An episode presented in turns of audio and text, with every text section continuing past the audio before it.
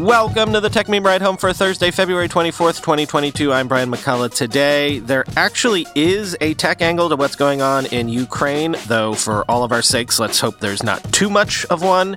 Stablecoins are where it's at in crypto at the moment.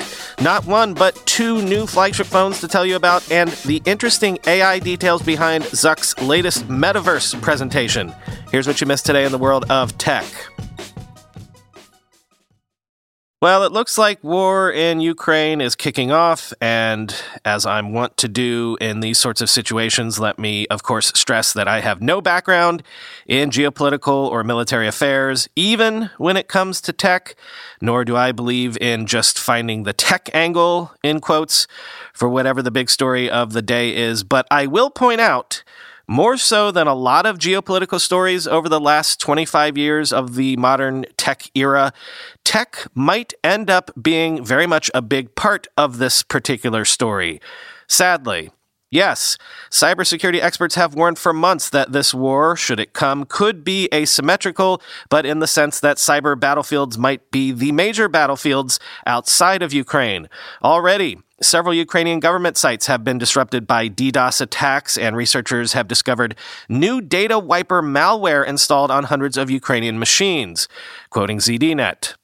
The websites for the Ministry of Foreign Affairs, Ministry of Defense, Ministry of Internal Affairs, Security Service, known as the SBU, and Cabinet of Ministers all faced outages confirmed both by the State Service of Special Communications and Information Protection and Netblocks, an organization tracking internet outages around the world. Privat Bank, the largest commercial bank in Ukraine, and Oshchad Bank, the State Savings Bank of Ukraine, both dealt with outages too. Later in the day, researchers at ESET discovered a new data wiper malware used in Ukraine. ESET telemetry allegedly showed that the wiper was installed on hundreds of machines. The wiper abuses legitimate drivers from the EaseUS or EaseUS partition master software in order to corrupt data. As a final step, the wiper reboots the computer, ESET said. In one of the targeted organizations, the wiper was dropped via the default domain policy GPO, meaning that attackers had likely taken control of the Active Directory server, end quote. As many have noted online, the attack began around 4 p.m. local time, right as Ukraine's parliament began to discuss a state of emergency declaration.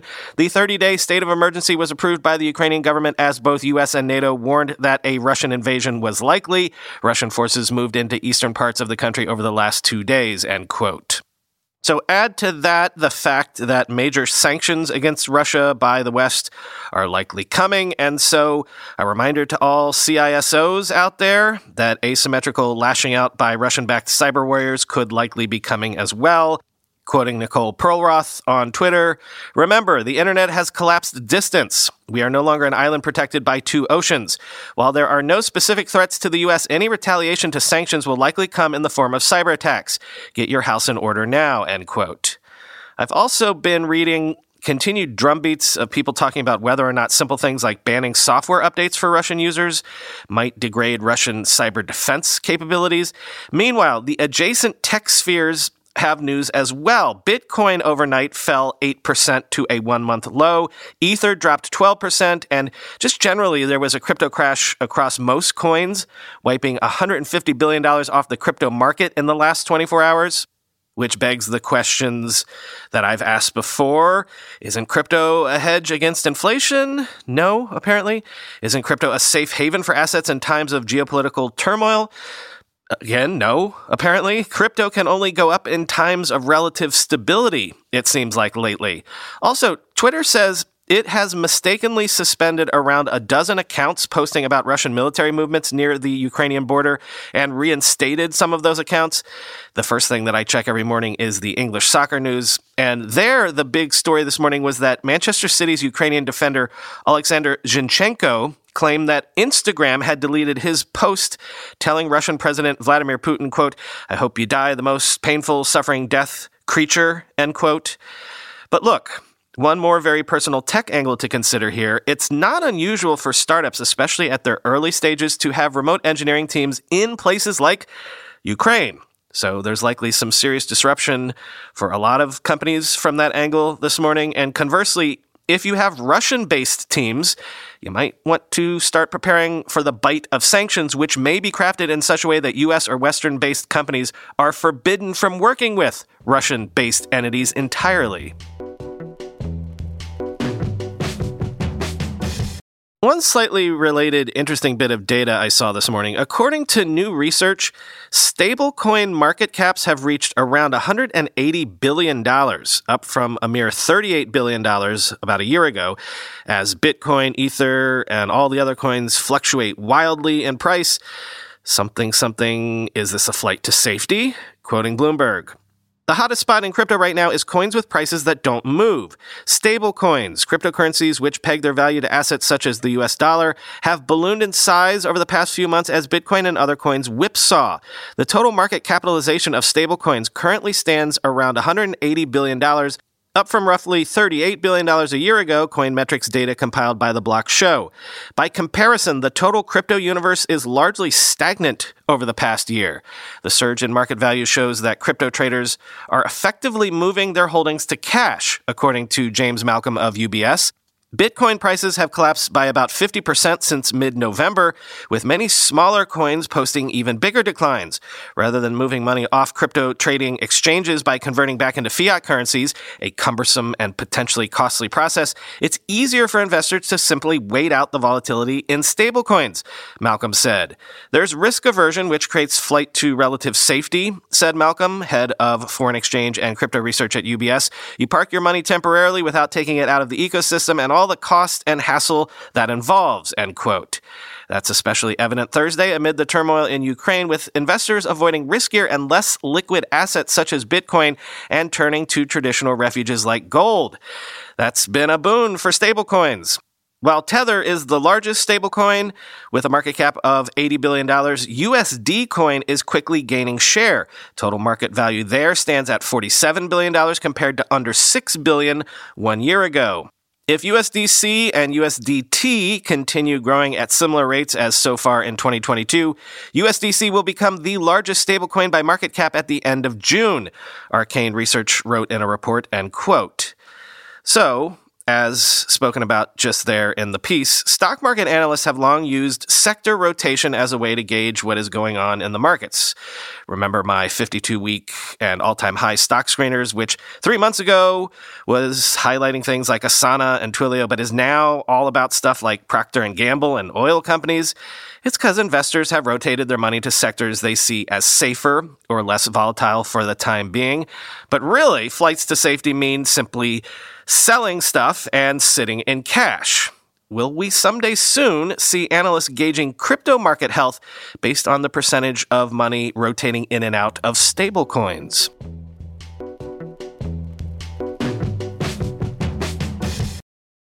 Oppo has unveiled its latest flagship phone called the Find X5 Pro, which sports a 6.7-inch display, an updated design, the usual Snapdragon 8 Gen 1 processor, a 5,000 mAh battery, and 12 gigabytes of RAM. The release and pricing on this phone are TBC, however, quoting The Verge. The Find X5 Pro is a fairly iterative follow-up to last year's Find X3 Pro, but that was a great phone, and after spending more than a week with a not-yet-final version of its successor, I'm expecting the same to hold true. The Find X5 Pro's design plays off the curved unibody approach of the X3 Pro. This time around, the back panel is ceramic, which, when combined with the abstract shape of the camera bump, gives the white unit I've been testing a futuristic Star Wars Stormtrooper-esque feel. It's an eye-catching device with impressive build quality. It looks better in person than I expected. That unusual camera bump has a little less going on than the Find X3 Pro's. The ring light-equipped microscope camera is no more, and Oppo is settling for the same 50-megapixel IMX766 sensors in its primary and ultra-wide cameras, as well as a 13-megapixel telephoto. That microscope camera wasn't exactly an essential feature, but it's disappointing not to see it replaced with something more useful like the sort of periscope telephoto camera that Oppo itself pioneered. While the main 50-megapixel camera sensor is the same, the lens in front of it is slightly faster at f1.7, and Oppo says it now uses more glass than the previous all-plastic optics. The lens also now has 5-axis stabilization. Oppo is talking up the Hasselblad partnership as well as its in-house Mary Silicon X image NPU-2, which is claiming to deliver big improvements for low-light HDR video recording in particular, with a dedicated 4K Ultra Night Video mode. I'll reserve judgment on the results until I have a release version of the software, since Oppo tells me the next update will specifically address camera performance. Elsewhere, you get the typical flagship specs you'd expect this year. Pricing and release dates for the Find X5 Pro will vary by region, end quote.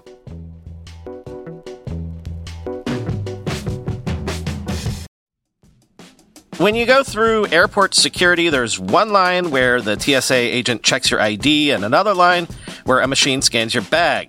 The same thing happens in enterprise security, but instead of passengers and luggage, it's end users and their devices. These days, most companies are pretty good at the first part of the equation where they check user identity. But user devices can roll right through authentication without getting inspected at all. In fact, 47% of companies allow unmanaged, untrusted devices to access their data. That means an employee can log in from a laptop that has its firewall turned off and hasn't been updated in 6 months, or worse, that laptop might belong to a bad actor using employee credentials.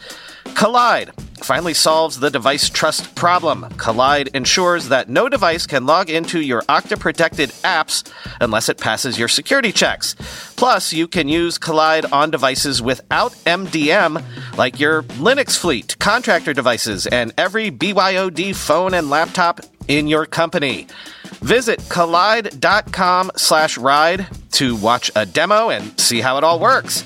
That's KOLIDE.com/ride, collide.com/ride. With everyone fighting for attention, how can your business stand out and connect with customers? That's easy. Get Constant Contact. Constant Contact's award-winning marketing platform has helped millions of small businesses stand out, stay top of mind, and see big results fast.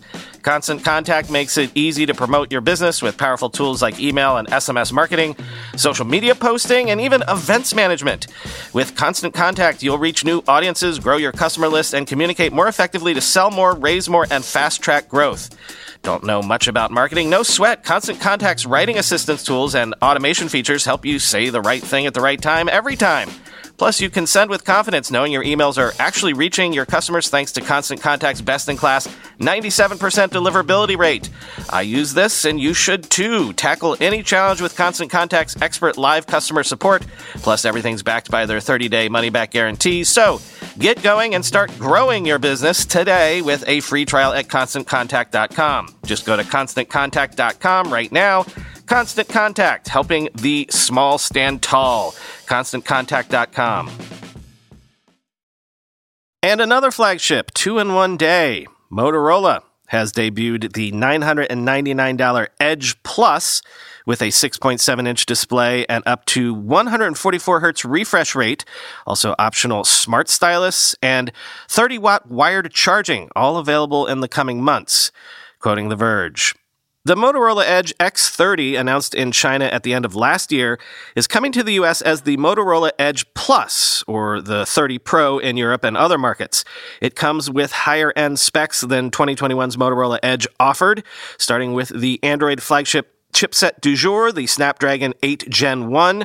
While Motorola appears to have addressed some of our complaints about that mid-range device, this is also a much more expensive phone at $999, setting the bar that much higher for its feature set. Motorola is also offering a new smart stylus, sold separately as a bundle with a case designed to hold it. It's an active stylus in the vein of Samsung's S Pen that can do more than the simple passive stylus sold with phones like Motorola's Moto G stylus.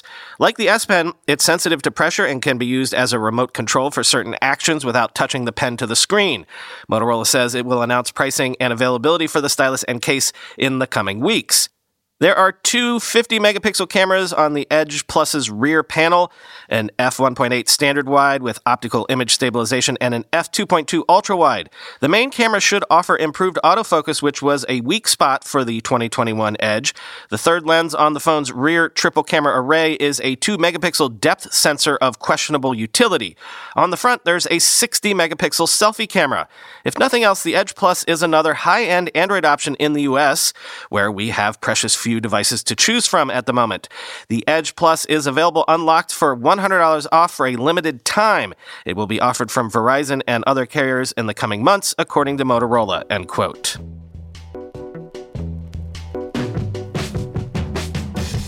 Finally today, once more unto the metaverse, dear friends, once more. Mark Zuckerberg showcased a concept for voice-controlled VR spaces generated by AI at a live event yesterday. Well, live in the metaverse. Also outlining plans for a universal language translator and more, quoting The Verge. Meta is testing an artificial intelligence system that lets people build parts of virtual worlds by describing them, and CEO Mark Zuckerberg showed off a prototype at a live event today. Proof of the concept called BuilderBot could eventually draw more people into Meta's Horizon Metaverse virtual reality experiences. It could also advance creative AI tech that powers machine-generated art. In a pre-recorded demo video, Zuckerberg walked viewers through the process of making a virtual space with BuilderBot, starting with commands like, "Let's go to the beach," which prompts the bot to create a cartoonish 3D landscape of sand and water around him. Zuckerberg describes this as all AI generated. Later, commands range from broad demands like creating an island to extremely specific requests like adding auto-cumulus clouds and, in a joke poking fun at himself, a model of a hydrofoil. They also include playing sound effects like tropical music, which Zuckerberg suggests is coming from a boombox that BuilderBot created, although it could also have been generated background audio. The video doesn't specify whether BuilderBot draws on a limited library of human-created models or if the AI plays a role in generating the designs. Several AI projects have demonstrated image generation based on text descriptions, including OpenAI's DALL-E, NVIDIA's Gaugan 2, and VQGAN Plus Clip, which I have no idea how to pronounce, as well as more accessible applications like Dream by Wombo. But these well-known projects involve creating 2D images, sometimes very surreal ones, without interactive components, although some researchers are working on 3D object generation. As described by Meta and shown in the demo, BuilderBot appears to be using voice input to add 3D objects that users can walk around, and Meta is aiming for more ambitious interactions. You'll be able to create nuanced worlds to explore and share experiences with others with just your voice, Zuckerberg promised during the event keynote. Meta made several other AI announcements during the event, including plans for a universal language translator, a new version of a conventional AI system, and an initiative to build new translation models for languages without large written data sets, end quote. This is all related to Meta developing what it calls Cairaoke, spelled C-A-I-R-A-O-K-E, a self-supervised learning AI neural model used to power a voice assistant for the company's AR and VR products, quoting Vox. One of Meta's main goals is to develop advanced voice assistant AI technology, think Alexa or Siri, but smarter, that the company plans to use in its AR and VR products like its Quest headset, formerly Oculus, Portal Smart Display, and Ray-Ban Smart Glasses. On Wednesday, it became clear that Meta sees voice assistants as a key part of the metaverse, and it knows that its voice assistant needs to be more conversational than what we have now. For example, most voice assistants can easily answer the question, "What's the weather today?" But if you ask a follow-up question such as, "Is it hotter than it was last week?" the voice assistant will likely be stumped. Meta wants its voice assistant to be better at picking up contextual clues in conversations, along with other data points that it can collect about our physical body, like our gaze, facial expressions, and hand gestures. To meet those expectations, the company says it's been developing a project called Cairaoke, a self-learning AI neural model, that's a statistical model based on biological networks in the human brain, to power its voice assistant. This model uses self-supervised learning, meaning that rather than being trained on large data sets, the way many other AI models are, the AI can essentially teach itself. As one example of how this technology can be applied, Zuckerberg, in virtual reality avatar form, demoed a tool the company is working on called BuilderBot that allows you to speak out what you want to see in your virtual reality. For instance, saying, I want to see a palm tree over there, could make an AI-generated palm tree pop up where you want, based on what you say, your gaze, your controllers and hands, and general contextual awareness, according to the company. Meta still needs to do more research for this to be possible, and it's studying what's called egocentric perception, which is about understanding worlds from a first-person perspective to build this out. Currently, it's testing the technology from the model in its Portal smart displays. Eventually, the company also hopes to be able to capture inputs beyond speech, like a user's movement, position, and body language to build even smarter virtual assistants that can anticipate what users want, end quote.